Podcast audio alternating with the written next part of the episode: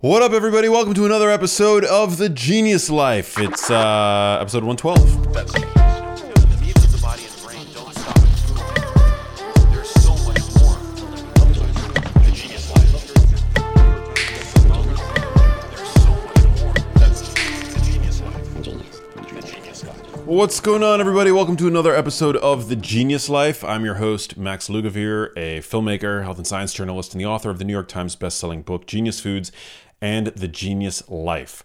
I'm super excited on this episode of the show to welcome Dr. Thomas Levy, who is a board certified cardiologist and he's also a bar certified attorney. Over the course of the next hour, we're going to talk about all things vitamin C, which is a topic that Dr. Levy is incredibly passionate about. He's written a number of books on the topic, and he feels that vitamin C has a wide range of clinical applications and tends to be underappreciated in the conversation at large. So, over the course of the next hour, you're going to discover all things vitamin C. This is a, a masterclass in the potential power of vitamin C um, to really optimize your health in a number of different ways. We're also going to talk about dental health, which is another topic that uh, Dr. Levy has written extensively on, and how dental health can uh, influence in a potentially powerful way systemic health. And then finally, we talk a little bit about food combining and get Dr. Levy's thoughts on that, which is not a topic that we've covered previously on the show. So there's a lot um, here, and I'm excited for you to uh, to listen in. Before we dive in, I want to mention that this episode is sponsored by LivOn Labs, which is the first dietary supplement company to use liposomal encapsulation technology to enhance the absorption of vitamin C. In other words, they were the first to make a liposomal vitamin C supplement. And this is super important because traditional oral vitamin C is difficult for your body to absorb in the amounts that Dr. Levy and other experts recommend for good health. Your body can only absorb as much vitamin C as you have transporters to carry it. Um, liposomal technology basically bypasses that system. According to a 2019 study, white blood cells absorbed 50% more vitamin C from Lypo-Spheric vitamin C than a vitamin C powder. And high dose vitamin C powder um, and pills can also lead to gastric distress, and that is not the case with liposomal technology. So, if you'd like to learn more, you can go to liveonlabs.com, and that's L I V, no E, L I V O N L A B S.com. They make a number of uh, excellent products, including their liposomal glutathione, which they're unfortunately currently sold out of, but they also have a magnesium L-threonate product. They have a B complex. Uh, just check them out. They are awesome. They make these little packets. Um, all their products, all of their products are highly bioavailable, and um, yeah, they're just good people. So again, liveonlabs.com to uh, to learn more. Now, this is a super interesting show. I'm excited for you to do a deep dive with me into all things vitamin C. But just remember, you guys, before we dive in, that no single substance is ever going to be a panacea for your health. I mean, unless you have scurvy, and then vitamin C, I guess, would be that panacea. But um, remember throughout, uh, like with every episode that I put out, to keep your critical thinking hat on. All right? Before we get started, I want to give a shout out to iTunes user afield23 who left this amazing review for the show on iTunes. afield23 wrote, I love this podcast. I can always depend on Max to state his true opinion without dancing around the subject, even if it's something that's considered sensitive, i.e., everything. He always says what his opinion is, but also not shaming anyone on the other side. He's opened up so many different ways of thinking for me, far beyond food, and in my opinion, his taste buds are spot on with his brand recommendations. Well, thank you so much, Afield23. Yeah, I think I've got good taste, and of course, I will only recommend products to you that I personally use and enjoy. That is something that is uh, always going to be true for this podcast, and I've turned down. Uh, the opportunity to work with many more brands than you guys will ever know, but just simply because either their product isn't good enough or they don't walk the walk in terms of their um, how good for you they claim to be, um, and I'll always give you caveats. For example, if I recommend something that is a you know a processed food but is a treat that I enjoy, I'm going to let you know. So thank you for trusting me um, and continuing to listen. And uh, yeah, if you're just tuning in for the first time, remember to subscribe because I put up new podcasts, new episodes of the show every Wednesday. And um, you can join my newsletter at maxlugavere.com. You can text me at 310 299 9401. I love hearing from you. And please continue to spread the word about what we're doing here at The Genius Life. It means a lot. We're almost at 5 million downloads. And um, yeah, the buzz online every time I post an episode. You guys are just so freaking great. And I appreciate you so much. And uh, yeah, just um, keep doing what you're doing. Now, we're just about to get started with this baby, but uh, keep in mind, Dr. Levy's views do not necessarily reflect those of this episode's sponsor. LivOn Labs manufactures dietary supplements, thus, the products are not intended to be used in any way to cure, treat, diagnose, or prevent any disease. As a preeminent vitamin C expert, Dr. Levy is a longtime supporter and friend of LivOn Labs, but he is an independent consultant. The views discussed on this episode are those of Dr. Thomas Levy and not our sponsor, LivOn Labs. Now, without further ado, here we go. All right, and we're rolling. Dr. Levy, thank you so much for being on The Genius Life. My pleasure, Max. Um, well, you, you know, our, our mutual friends, the, the kind people at LivOn Laboratories have spoken very highly of you and your work. And uh, I just couldn't wait to chat with you because you just seem to be somebody who, you know, is going to have all the answers about, you know, so many things. So um, thanks for taking the time. And I'm looking, looking forward to this conversation. My pleasure. I don't know about all the answers, but I think I have a lot of them. Many answers, many answers. Um, or at least an answer. We'll just we'll we'll go for an answer. Um, before we got rolling, you said that you uh, there were some things that you wanted to say about the coronavirus, which is certainly you know topical. What are your thoughts there? Well, in a nutshell, there's never been a virus that vitamin C has encountered and not resolved. I mean, completely inactivated or destroyed. And it's uh, done that to many different viruses already in the literature. So many people refuse to be aware of it. So all I'm saying to people with coronavirus is take a lot of vitamin C, uh, and if you get sick, take even more. And what's even more important, or as important, is something I've recently been aware of, which is nebulization or misting liquid, nebulization with hydrogen peroxide, 3%, whenever you get your first symptoms, because the virus propagates in the nasopharynx and the oropharynx. And hydrogen peroxide, as we all know, if you put it on your skin, it kills what's there. If you put it in your nose and throat, it kills the pathogens there. And then that's like lopping the head off the snake, and then you're much more able to resolve the rest of the virus that's still in your body because it's no longer being fed 24 7 in your nose and throat. Wait, so are you suggesting to spritz your nav- nasal cavity with hydrogen peroxide? That can be done too, and that's a lesser way to do it, if you will. But no, I'm talking about you buy a device called a nebulizer, about $40 on Amazon, uh, in a little chamber. It blows air through a special device and turns the peroxide or other liquid into a fine mist. And you just breathe the mist in through your nose and throat, usually about 15 minutes at a time, and early on, a few times a day and people will be amazed how quickly they overcome stuff that they spend so much money on and stay sick for such a long period of time. Super interesting. As a medical expert, can you just kind of paint the picture? How big of a concern is this really? Well, let me first say I'm not a epidemiological, uh, epidemic, pandemic expert. I don't want to present myself in that fashion. And also, gosh, there's so much conflicting information. It's really hard to know what's true and what's false. I think the best thing we can say and the most reliable thing we can say is that this virus is highly contagious. Now, there's a lot of questions as to how lethal it is or how sick it makes you. There's a lot of asymptomatic cases, but it's highly contagious, and I think that's what's setting off the alarm. Uh, and you know, this is, uh, we get a lot of cases of the flu too. And they say you can't really distinguish a good case of the flu from the coronavirus unless you do a blood test. So it's really hard to know how many of these viruses have been floating around there, including coronavirus. Uh, but when you don't test for them, you just don't know. But bottom line is uh, my recommendations on vitamin C and 3% hydrogen peroxide nebulization will pretty much apply to any virus. I'm not aware of any systemic virus that you get that doesn't come in through your nose and mouth and is not further propagated by replication of the virus in those mucous membranes. I would say to anybody listening be concerned, but don't be scared. If you take the vitamin C, nebulize with peroxide, remember that vitamin C, and this is important to what we're talking about in general, Max, is the primary way in which you arm and strengthen your immune system. In one of my first books, I isolated 19 different ways in the literature that vitamin C is documented to strengthen and support the immune system. More T cells, more B cells, more antibodies, more interferon. All of this is directly stimulated by vitamin C. And this is one of the reasons why it's so powerful, not only against viruses, but against any infection. Wow. Okay. So obviously, vitamin C is something that you are incredibly passionate about. You've written extensively about. But let's just take a step back for listeners who are not familiar with you or your work. What is your tell us about your background and the kinds of things that you have chosen to focus and uh, study and write about?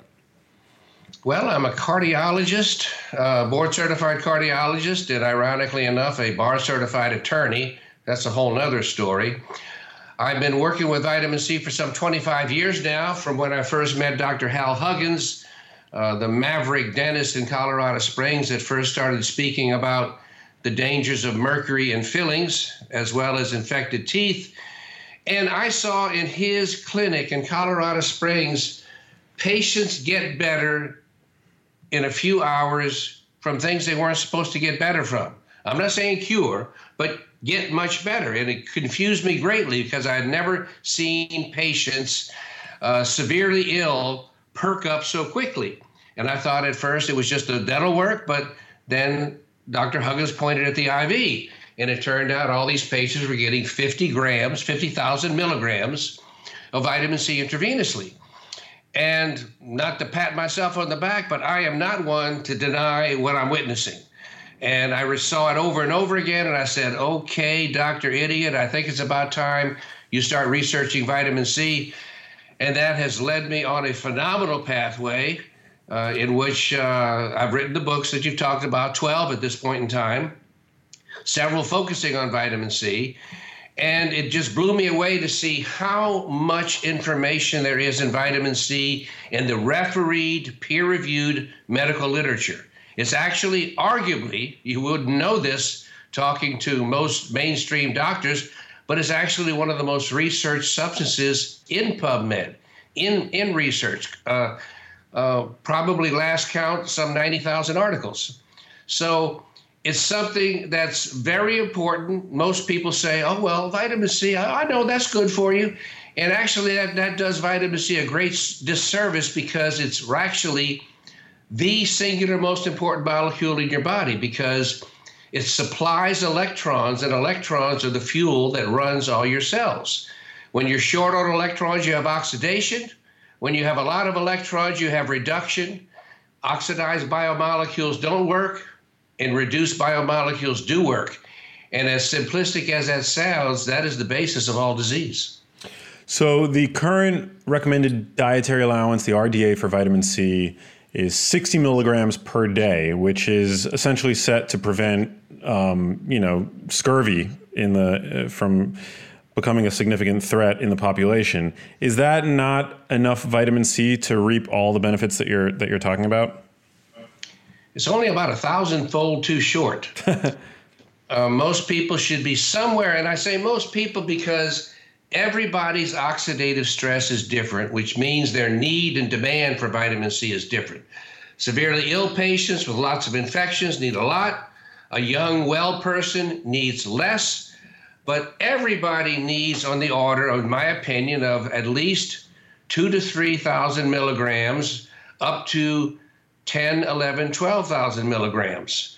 Uh, the liposome encapsulated forms are actually far more potent, and you can settle with just one or 2,000 milligrams of those a day. But bottom line is, we need these large volumes of vitamin C, and they can't be obtained in the diet. However, that makes a lot of people ask, well, that doesn't sound natural. Why should you not be able to get what you need in a diet? That's just not natural. Well, what's also not natural is the human being genetically lost the ability to make its own vitamin C in the liver, which is something that the wild animals still have the ability to do. And wild animals that are the size of human beings make 8, 9, 10, 11,000 milligrams of vitamin C a day and secrete it directly into the blood. So that's really what's needed to maintain, achieve, and maintain optimal health. Furthermore, in those wild animals, when they get stressed and have a big toxic or infectious challenge, they make 30, 40, 50,000 milligrams of vitamin C. So we don't have this ability at all. And because of it, and because we're all in the same boat, if you will, we simply sort of accept the fact that it's normal after age 45 or 50 to have two or three different diseases and be on four or five different medications. And we misinterpret good health to be somebody with symptoms suppressed by medications rather than just feeling good. Fascinating. So, is this why when you eat fresh, uh, say, animal liver, like like the liver from a grass-fed cow, it's actually a, a decent source of vitamin C? Actually, it's a decent source of a lot of different vitamins and minerals, but that would not be one of your best sources of vitamin C. Uh, it's synthesized in the liver, but it's quickly released. So it's not stored in the liver, it's just made there. Uh, and so that would actually not be the case. Uh, as it turns out, the vitamin C is so important in your neurons. You have a hundredfold, okay, 10,000% more vitamin C inside your neurons than you do circulating in your blood. And those are the cells in your body that you have to keep at optimal function, obviously. Uh, the immune system, on the other hand, uh, the monocyte, which is the first cell that comes to the site of inflammation, which is always depleted of vitamin C, has 80 fold more vitamin C than the blood, 8,000%. Uh, I actually, after reviewing all the literature and seeing the patients that I've seen in the past and how they respond, my interpretation, I want to always like to differentiate between what is known in the literature and what my interpretation of it is. My interpretation of it is seeing how the vitamin C stimulates the immune system so many different ways and seeing how the monocyte, which is heavily loaded with vitamin C, is the first immune cell to the site of new inflammation that's acutely depleted of vitamin C. I actually believe the immune system's primary function is to deliver vitamin C and antioxidant capacity to areas where it's acutely depleted. That's fascinating. So, what role then would you say that vitamin C plays in the prevention of neurodegenerative conditions like Alzheimer's disease, uh, maybe even Parkinson's disease, other forms of dementia? It plays an enormous role. However, I have to just quickly say, though, that, and Dr. Huggins told me this a long time ago when I asked him a question about uh, using vitamin C to help somebody get over something and he looked at me a little frustrated and he said, Tom, you have to dry, you, you can't dry off while you're still in the shower. And he was talking about the fact where there's mercury infected teeth, environmental toxins, whatever, that have not been addressed and they're continuing to pour into the body on the daily basis. You can use good diet, good nutrition, good um, uh, vitamins and minerals and lots of vitamin C to slow the progress of something like a neurodegenerative disease. But you're pretty much never going to get a reversal or true stabilization until you identify what is the case with most people that have those disease is a large amount of chronic oral infection and toxins in the gums, in the teeth in the form of root canals, in the tonsils and in the sinuses. Probably well over 90% of these patients have those infections continually using up their vitamin C stores that would otherwise prevent the disease. And in the case of Alzheimer's, we recently have a study where they had biopsies of the affected tissues in Alzheimer's in the brain, and they showed substantial concentrations of these oral pathogens. I think most significant chronic degenerative disease, my opinion again, is the fact that these different areas that are affected, the different organs, actually start because they're focally infected, and then they use up all the antioxidants and vitamin C. And once you have that there, oxidation can prevail. And once oxidation prevails, you have disease. So is consume so okay, so we've got these oral infections. How do we I mean, how do we prevent those? I mean, it would feel like on top of that, adding vitamin C is just sort of acting like a band-aid. I mean, we want the vitamin C, but then also how do we how do we clean up our, our oral health? That's absolutely uh, uh, correct, Max. Uh, my next to last book that I wrote is called Hidden Epidemic. And I wrote this because I stumbled one day on the fact that many people, including this person I went to the dentist with so she could have her root canals extracted, she had a very large infected abscess tooth that was completely pain free. And I couldn't believe it. And then I looked at some of these tests and I saw that there's a special test called a 3D cone beam examination. And many, many, many people have substantial numbers of chronically abscessed teeth that don't hurt.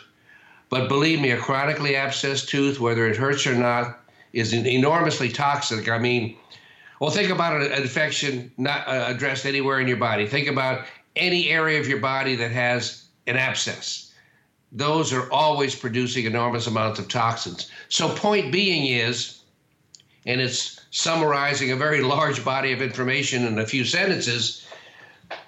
It's my contention because of the high incidence of asymptomatic, pain free oral infections that everybody, when they first go to the dentist, should get this test. And if it's fine, great. And if it's not, the teeth need to be addressed, usually extracted because they're already completely trashed when they're infected, including the pulp, uh, and then something along the lines of an implant if necessary.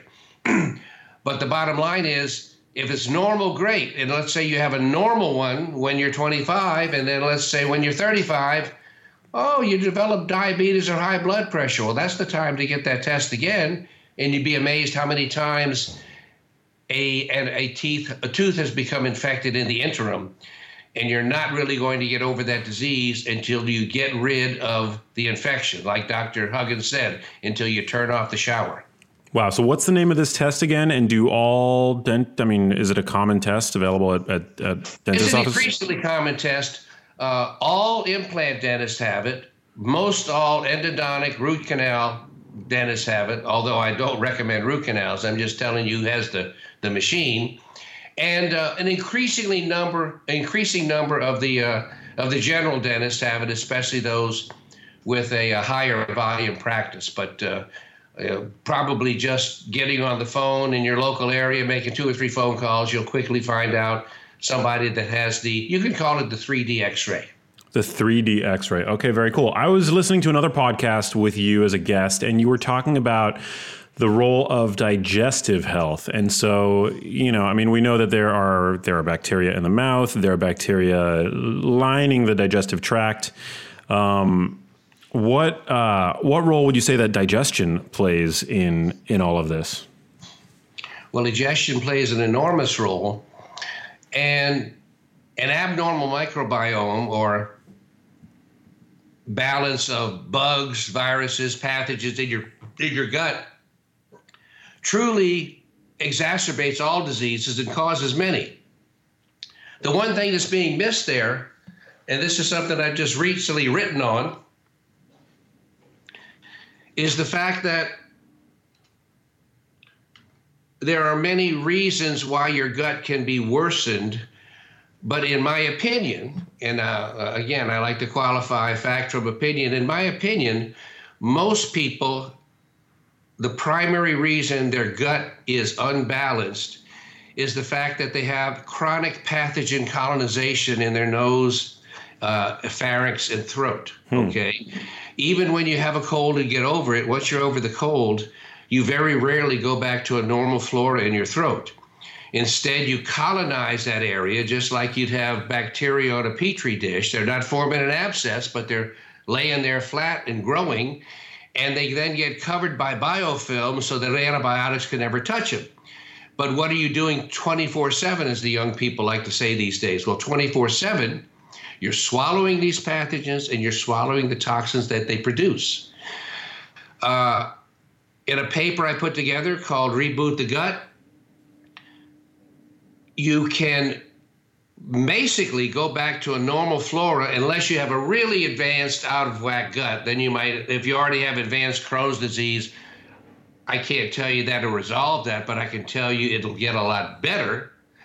Is you uh, start nebulizing uh, initially with hydrogen peroxide, sometimes DMSO, because both of these things break down biofilms very effectively and then they kill the pathogens. And then you can follow another nebulization with something along the lines of vitamin C and magnesium chloride to help heal the tissues after they've been chronically infected. And this is anecdotal, I'm going to tell you, but when I started doing this 24 hours later, I had one of the most normal bowel movements of my life. That's how quickly, when you stop swallowing 24 7 these pathogens and toxins, your gut can start to adjust and normalize. The other important thing about gut dysbiosis is unless you're eating an organic diet or a gluten free diet, uh, you're just eating enriched foods. Those foods are enriched with iron.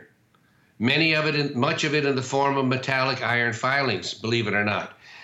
But any form of iron, metallic iron or not, is highly pro-oxidant, directly irritates the lining of the gut. It is a primary factor in provoking and sustaining the leaky gut syndrome, which basically is the precursor to almost all digestive disorders. Once it starts leaking, you get proteins like gluten, which normally you can digest, but when they start leaking into the blood, they're very, very antigenic and they cause a lot of problems.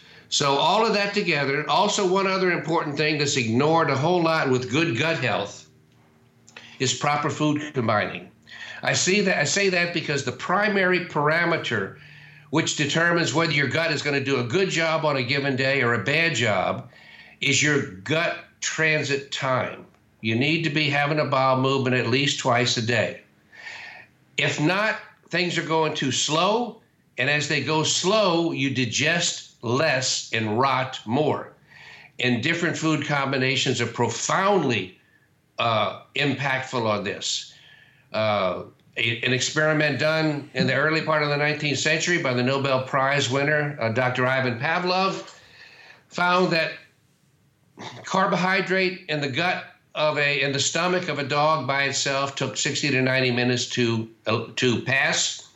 Uh, meat chips, protein by itself took three hours, but then he combined the carbohydrate and the meat chips, you know, like a steak and potato, together and they took nine hours to exit. So basically, it's a continual tube. If you're not pushing through at a certain rate, then everything else in the gut downstream stops and the digestion subsides and the putrefaction ensues.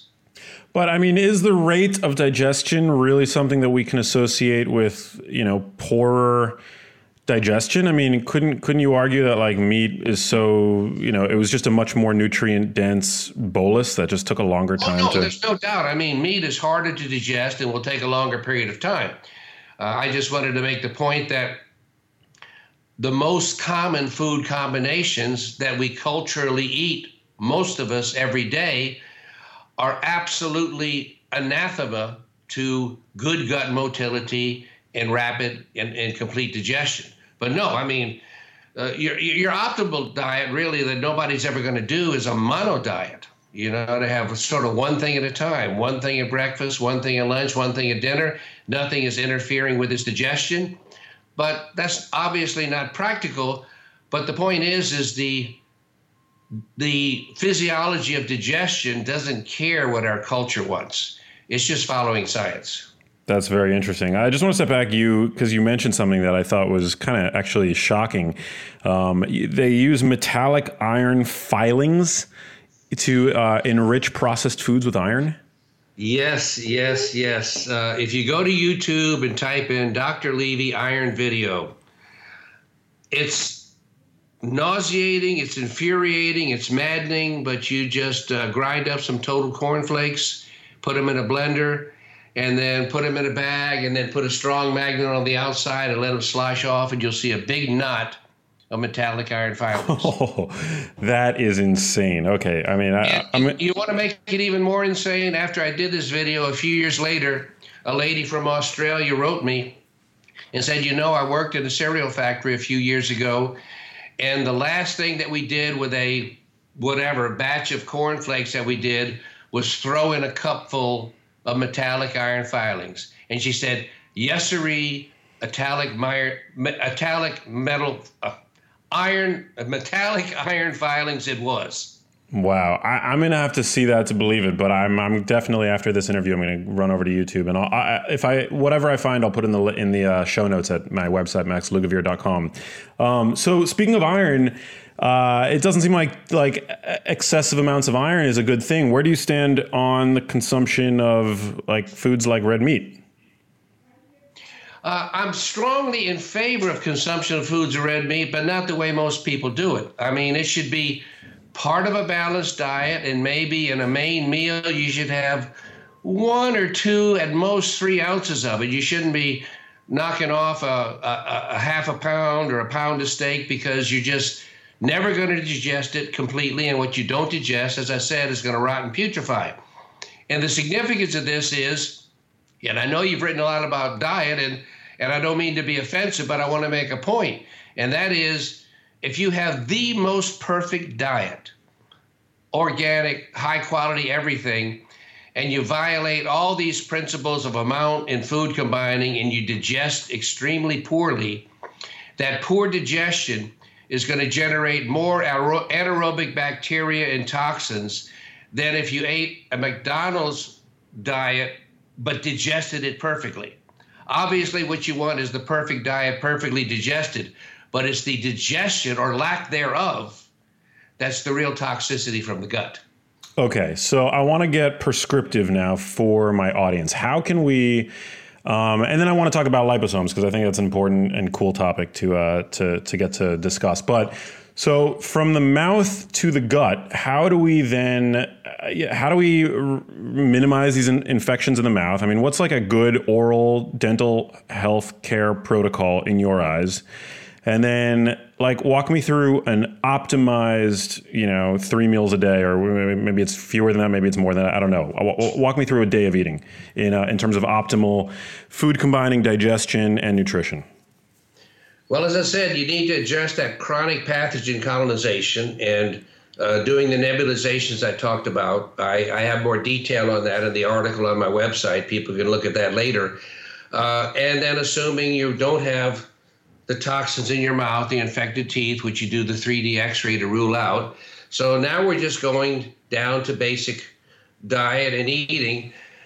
I would still go back to the fact that I can't rattle them all off at the top of my head right now because they have books written about this, but um, food combining is not something touchy feely. It's very physiologically sound. And when you raw, combine the wrong foods, you, you're, you're, it plays re, plays havoc on your gut. Now, uh, also along the lines of the iron that I talked about, you absolutely have to avoid anything that says it's enriched. Hmm. Enriched means it has iron added to it, most of the time metallic, but it doesn't really matter. It's just worse if it's metallic, but any added iron, calcium, iron, and copper are what I call the three toxic nutrients. Hmm. They're absolutely essential at a low level of intake, and they're absolutely toxic at higher levels of intake. I, I say they're they're required for life at low levels, and they're required for cellular death at higher levels. Uh, there are a few things, believe it or not, that are more toxic directly to you in high doses than iron and calcium. Both of those agents directly play a role not only in malignant transformation of cells, but of increasing the oxidative stress inside sick cells until they die. And obviously, when you have otherwise normal cells dying, that's disease also. So, actually going through a three meal plan, I wouldn't know what to tell you except that I would say obey the rules of food combining and and eat light. I think it's a whole lot better to eat small meals and have nutritious snacks than to being than to be packing away the majority of your food at a lunch or at a dinner. Also, and it's a whole lot more significant for older folks like myself, but you got to know it's not good for the digestion of younger people either, is not to have the massive dinners. Okay. Uh, again, you know, if you're 25 and you feel great after you have a steak and potatoes at 9 or 10 p.m. at night, this is not going to seem to be important to you. And I understand that. But just understand that as you get older and you make less digestive enzymes, we lose our ability to make digestive enzymes. All of a sudden, those meals that you tolerated so well start giving you the gas and the heartburn and, and waking you up in the middle of the night. And it sometimes it takes a long time, or sometimes people never even realize it's because of the way they're eating, because they tolerated it so well when they were younger. So all of these things come into play. Uh, so I, I would say, you know, quality foods, properly food combined, uh, small amounts each time, and generally, generally, if you if you really like to have a big meal, that should be your lunch, not your not your dinner. Yeah, I agree. And in terms of uh, where food combining is concerned, I've never really uh, talked about it in, you know, in in great detail, other than making the recommendation that, you know. your meals generally should be either you know they could be low fat high carb or uh, low carb high fat if you have a high fat high carb meal that to me is just too um, analogous to the obesogenic, you know, the, the problems with the standard American diet and the chow that they feed to rats to make them overweight and type 2 diabetic. So I, I, guess it's beyond just the individual foods, but it's more about like, you know, eat a eat a high fat, high fiber, low carb meal or eat a low fat, high carb meal. But once you do, once you combine both fat and carbs, um, that's where I think you get problems. And maybe that that steak and potatoes dog study that you mentioned. I mean, maybe it was more of a function of the fact that it was a high high fat, high carb meal that they fed to these animals. Uh, it could be. I one of my first books that I wrote was on this. It was called Optimal Nutrition for Optimal Health. Uh, it didn't sell that well, but uh, it's got all these principles in there. Some of the first stuff that I picked up working with Dr. Huggins uh, until I started moving on to the vitamin C writing. Hmm. Okay, so let's switch gears a little bit and talk about liposomes because you and I were connected thanks to our good friends at LivOn Labs, and uh, I've been a customer of theirs uh, for a while. I would buy these glutathione liposome packets. I would buy their vitamin C liposome packets. What, if you can describe for my audience, what liposomes are, why we should be aware of them, and how they you know, uh, the benefits that they provide over, I guess, you know, taking vitamin C uh, in a pill form. Excuse me.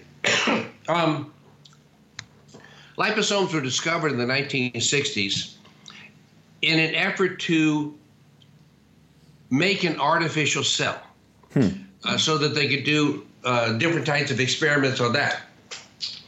And in so doing, they actually made something that had excuse me, the same components of the cell wall as a cell in your body, what's called a bilipid membrane, hmm. made of a substance called phosphatidylcholine. Well, as it turned out, as they did more work on it, they found when they made these liposomes very small, that they could pass directly into cells without the consumption of energy. And they would either go through small pores in the cell or they would directly bind the membrane and then open up by a process called reverse pinocytosis and directly push and deposit their contents inside the cell. And as it turns out, there's a lot of information in the literature where you have basically, if you want to call it, a very tiny liposome occurring naturally called an exosome. And these are used throughout the body for cell to cell intercommunication at a distance. This even includes how stem cells affect other cells remotely. So, bottom line is, uh, in the literature, it was used mostly in research for intravenous usage to give smaller doses of chemotherapy for cancers, etc. And not a whole lot of attention was placed on the delivery of nutrients, although many things have been successfully encapsulated. So what happens now with like the LivOn products is they they did a lot of research, a lot of work, and they basically found a way to consistently make liposomes of roughly the same size, 100 to 200 nanometer. And as it turns out, when you take something like that orally, it almost completely gets absorbed. So you never really get anything going down to the intestine and causing the classical vitamin C flush or osmotic diarrhea. On the other hand, these liposomes are so small that many of them go straight into the lymphatic surgery, lymphatic circulation from the gut, rather than go through the portal circulation through the liver. And those lymphatics go directly into a dense area of immune cells that surrounds all the gut. You have a very large concentration of immune cells around your gut. And so the first thing they can do is start depositing their components directly into the immune cells. Remember, I said the most important thing for your immune system is to load it up with vitamin C. And then once that has been fairly well sated, then they can continue to flow on through the lymph until they dump out through the thoracic duct into the bloodstream. And then circulating in the bloodstream, they're free to go to all the different cells throughout the body and do the same thing to those cells. And the important thing is, is it does it without the consumption of energy. When you give vitamin C intravenously, you need to consume energy to get that unencapsulated vitamin C taken up into the cell. So it's like robbing Peter to pay Paul you you're using up energy to get an energy delivering substance into the cell so because of that and this what i'm going to tell you is anecdotal i have seen roughly equivalent clinical impact with oral liposome encapsulated vitamin c versus an equal or even slightly higher dose given intravenously Mind you, if I was sick, I want both. Okay, I want to be greedy. I want both. But the fact of the matter is, the delivery system of the liposomes uh, gets a lot of impact. It effectively works, and this is emphasized much. It effectively works as a long acting form of something that is otherwise flushed out of your system very quickly. You get regular vitamin C into your blood, and then some gets used, and the rest quickly gets flushed out through the urine. Once you get the liposomes in your blood, they go into the cell. And as your blood level drops, it's not because it's going out in the urine, it's because it's going into the cell and getting essentially trapped there. That would be your long acting form. So, bottom line is uh, a lot of clinical impact has been seen with this liposome preparation. The only thing I would say to anybody listening is then they might go online and I will disclose I'm a consultant to LivOn Labs for about 14 or 15 years, and I only did it because I wasn't even interested in their product, but they sent me some anyway. And when I got sick once and I didn't have the IV available, I said, "What the heck?" I used it. I felt great, and I said, "Something doesn't doesn't something doesn't seem right here." And so I had to repeat that experience with family and friends a few more times until I said, "Well, you ought to look into this." But I would say this LivOn has had such a fabulous success. Oh, I can't count the number of competitors that have come out of the woodwork, but they call themselves liposomes and they're not liposomes. Hmm. They'll still get benefit. The patient will still get benefit because there's vitamin C in the product. So that's why they don't get caught, if you will, because a lot of the patients will still feel better. But the real tragedy is when you have a severely ill patient, cancer patient, and they want the liposome delivery to get a lot into the cancer cells. And when they don't get the effect they want, then they say, well, liposomes failed me.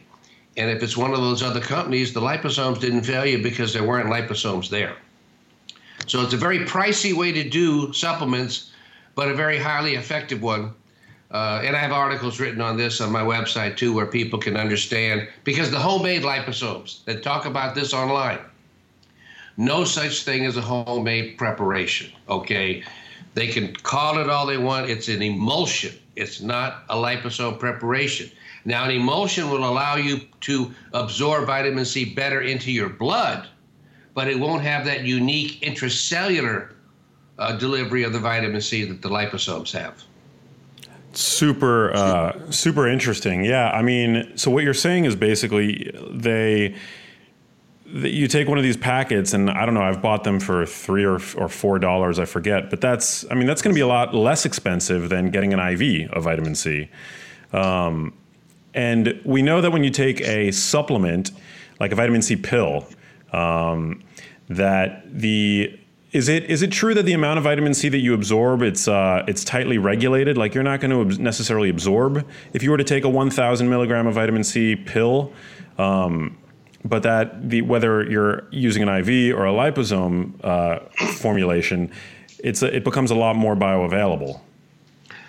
Absolutely. Well, and this is one of the reasons, just the poor absorption of regular vitamin C is why the rough estimation is that a single gram of the liposome encapsulated can have the clinical impact clinical impact of 10 or more grams of regular vitamin C taken orally. Wow. You know, if you take 500 milligrams of vitamin C, a large amount of that is absorbed. You start taking a gram, less is absorbed. You take three, four, or five grams, less is absorbed, and you can go from roughly 60% absorption at tiny doses down to 10 or 15% at the larger doses. Now, that doesn't mean you don't benefit from taking larger doses of regular C because even the lower percentage still is getting more vitamin C into the system. Uh, and I don't agree at all with that stupid saying about a lot of vitamin C just makes expensive urine.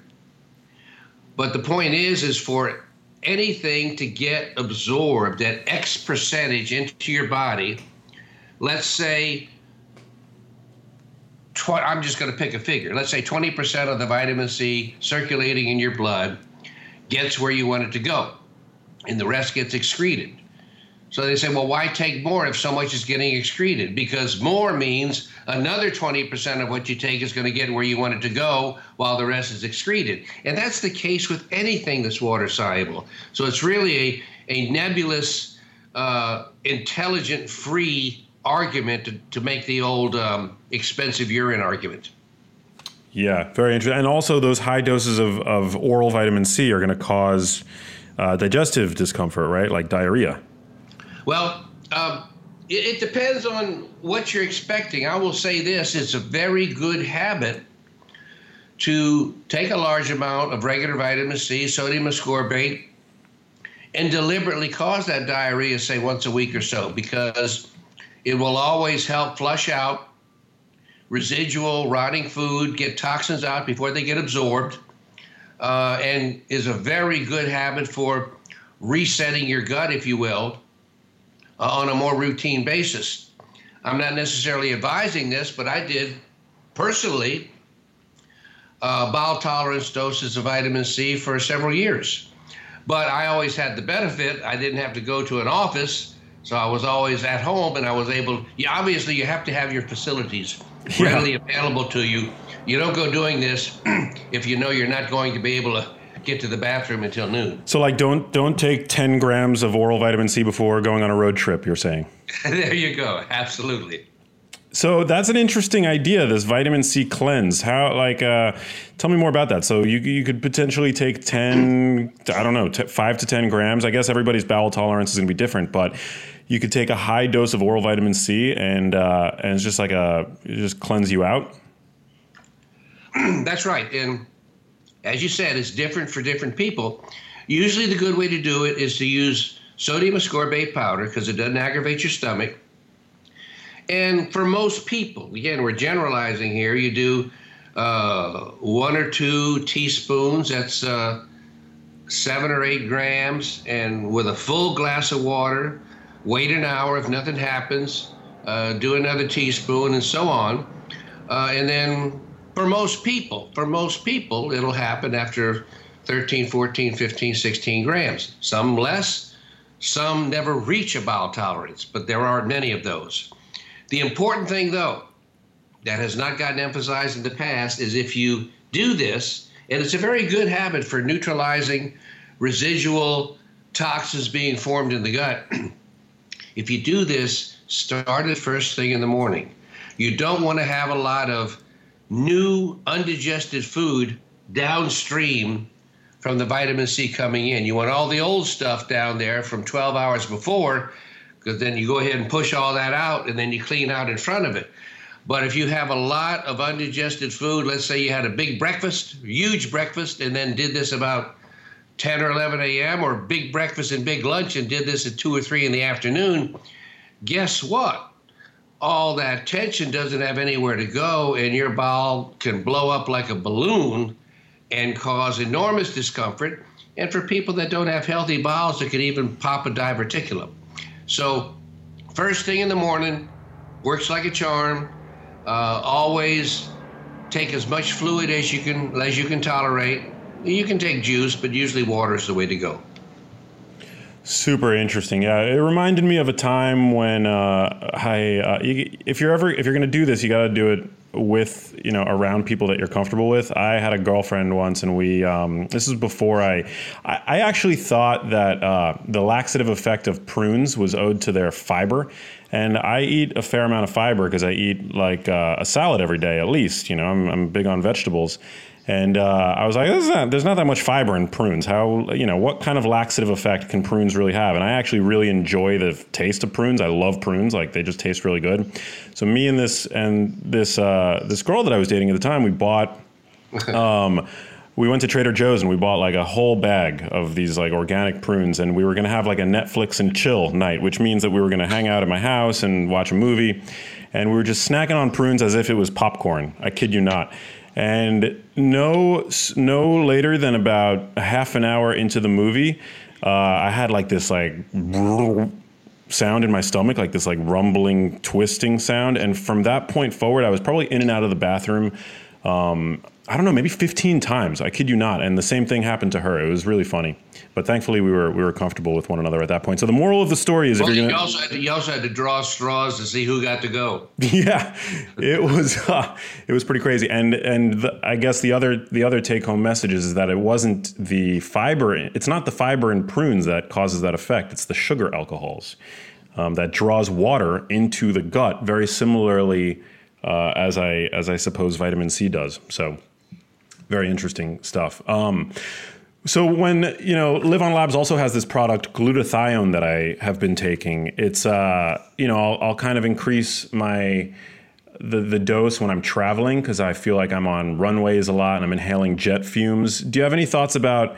Because I know oral glutathione is also pretty poorly bioavailable, but uh, in liposomes, in, in the liposomal formulation, maybe it's a little bit more bioavailable. Are you a, are you a fan of liposomal glutathione? Yes, it's it's a lot more bioavailable. It's even much more bioavailable than IV glutathione.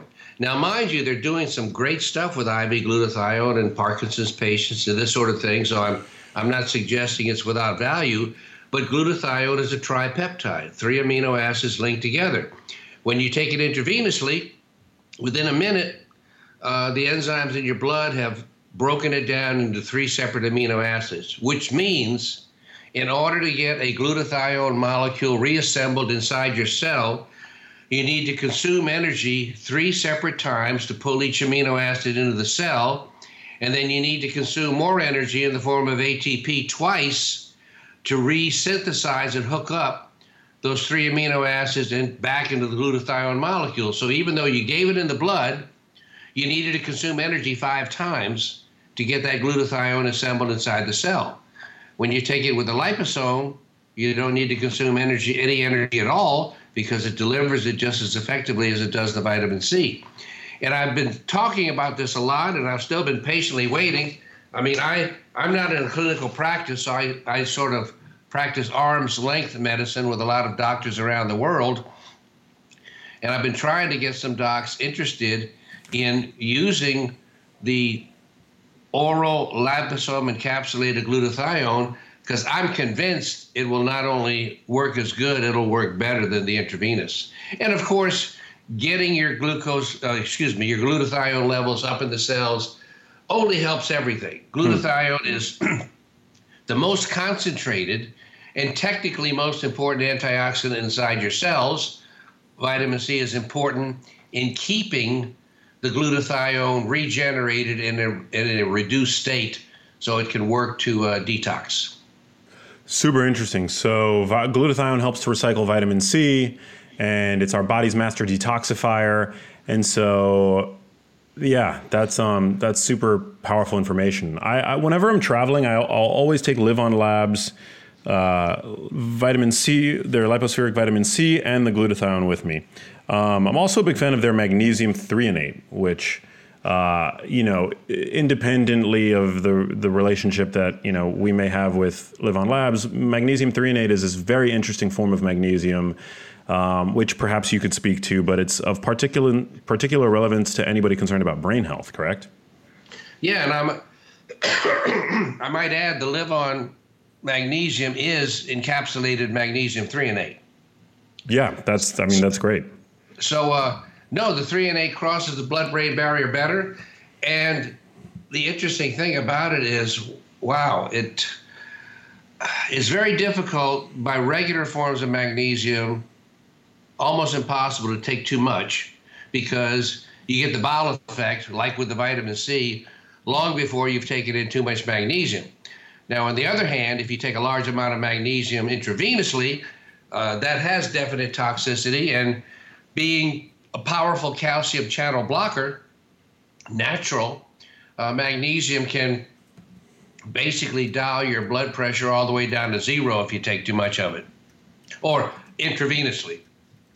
So, however, the, the liposome encapsulated forms uh, appear to really split the difference well. We, we don't have yet uh, a large database to look at uh, actual cell levels because the important thing about magnesium to remember is that over 99% of magnesium, unlike vitamin C, is intracellular.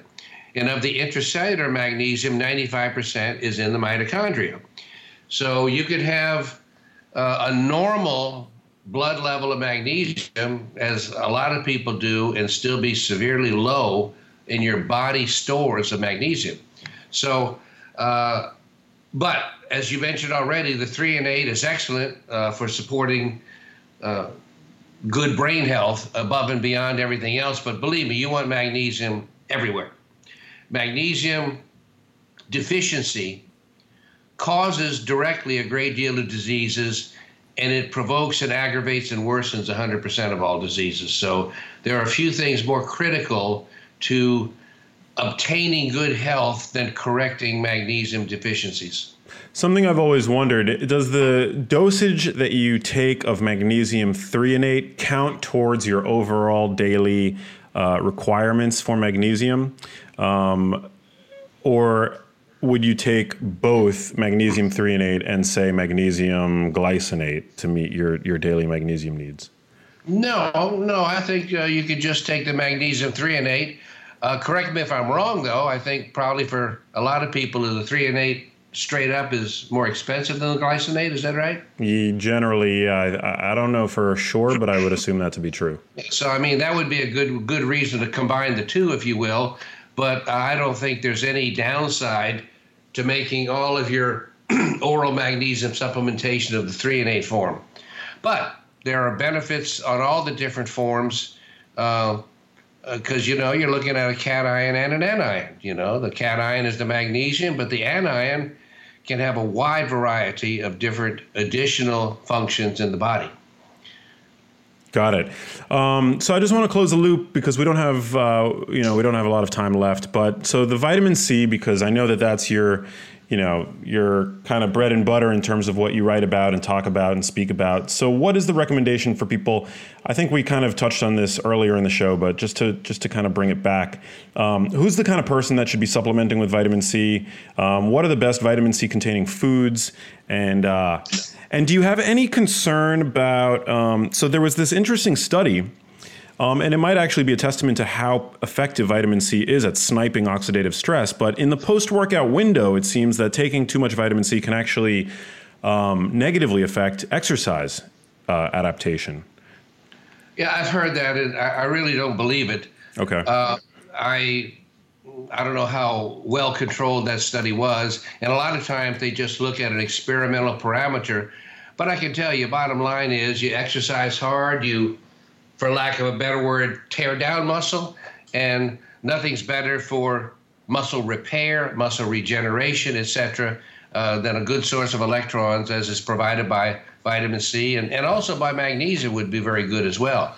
So, um, I even did a lot of weightlifting in the past. Uh, my back doesn't allow it anymore, but uh, we would always take a lot of IVs at the clinic with vitamin C, 50 grams, etc. Then go lift weights, and some days it wasn't predictable, but some days my my strength would temporarily decrease to twice what it routinely was. So if I could ever figure out the quite quite what the relationship was, because you know we weren't doing anything physiologically or controlled. We were just taking a lot of vitamin C and seeing what we could do. But some days something would click, and the strength would just at least temporarily go up astronomically. Wow, that's super interesting. So generally, people should be taking how much vitamin C per day, and in what from what sources? Well, let's say if you've, I'm gonna, I'm gonna couch this by saying if you made sure that your mouth is clean and done your 3D test, and you're just dealing with the stresses and toxins of life, you know, somewhere between uh, three and nine grams of regular vitamin C taken in divided doses, one or two grams of the liposome C if you want to do that instead. Uh, the four other supercritical supplements, in my opinion, are magnesium and vitamin D3, vitamin K2, and a good form of iodine such as iodoral. I maintain that if you can't afford a lot, you should definitely afford those because those are the those are the five most critical ones. Uh, matter of fact, the top four, the vitamin C, the magnesium, the K, and the D, each one individually decreases all cause mortality, decreases your chance of death from anything. So they're positively impacting all your cells. So uh, doses are going to vary highly, but those are the basic doses for vitamin C. You want vitamin D3 to maintain a blood level between 50 and 100 nanogram per cc, probably about 1,000 micrograms of K2 a day. Uh, and figure out your bowel tolerance dose of magnesium, but never miss an opportunity whenever you get an IV for any reason to also get magnesium, half a gram, gram, depending on the volume, added to it because that helps bump up your magnesium stores incredibly. And one thing that I learned recently greatly de- depletes magnesium stores is alcohol. Is that, am I correct? Any, t- any toxin depletes it. Hmm. And this is, this is one of the reasons why we all face such significant magnesium deficiencies that are hard to overcome is the fact that gosh, I think every year, who knows how many more toxins we're being exposed to. And you gotta, you're gonna pay the piper. If you're taking electrons away, those electrons have to be repleted. And if you um, you just can't wave a magic wand and, and, just say, well, five grams of vitamin C took care of me two years ago, and, and think that five is going to take care of you now because your toxin profile has changed. Very interesting. Um, well, I think that's about all the time that we have. Uh, Dr. Levy, this was a real treat to get to chat with you. Um, what is the title of your latest book so that listeners can go and check that out? Uh, Magnesium Reversing Disease. You can get it off my website or off of Amazon. And the one before that was Hidden Epidemic that I told you that had in- information about the dental toxicity of the 3D x ray. And what is your website?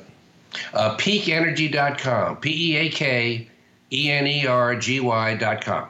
That's a great website. Who doesn't want peak energy? I yeah, I got interested early on. I must have had that website for over for about 25 years now, and I've had many people try to buy it, and I say no way. Well, I'm going to be upping my vitamin C intake uh, after this conversation for sure. What are what are some of your favorite vitamin C containing foods? Um, well, you know, I, any any fresh vegetable or fruit, meats don't contain that much, and it's not like I have a favorite vitamin C containing food that I eat because it's got a lot of vitamin C. Because, as I said, you're never going to get enough vitamin C from your diet, so I wouldn't couch it in those terms. So I, uh, but fruits and vegetables obviously are, are, high on the list. Got it. Yeah. I mean, I, I you know, I'm I'm grateful to have a, a relationship with LivOn Labs, so they send me these vitamin C packets, and so I take them. I take about uh, you know one gram a day um, from them, and I you know as I mentioned, I have the glutathione. Um, so yeah, all good stuff. Well, before we wrap, there's just one last question that gets asked everybody that's on the show. Uh, you can take it wherever you'd like. What does it mean to you to live a genius life? Well, I suppose it means to me appreciation for being aware of the best ways to support good health and happy that I think I'm aware of the right things to do.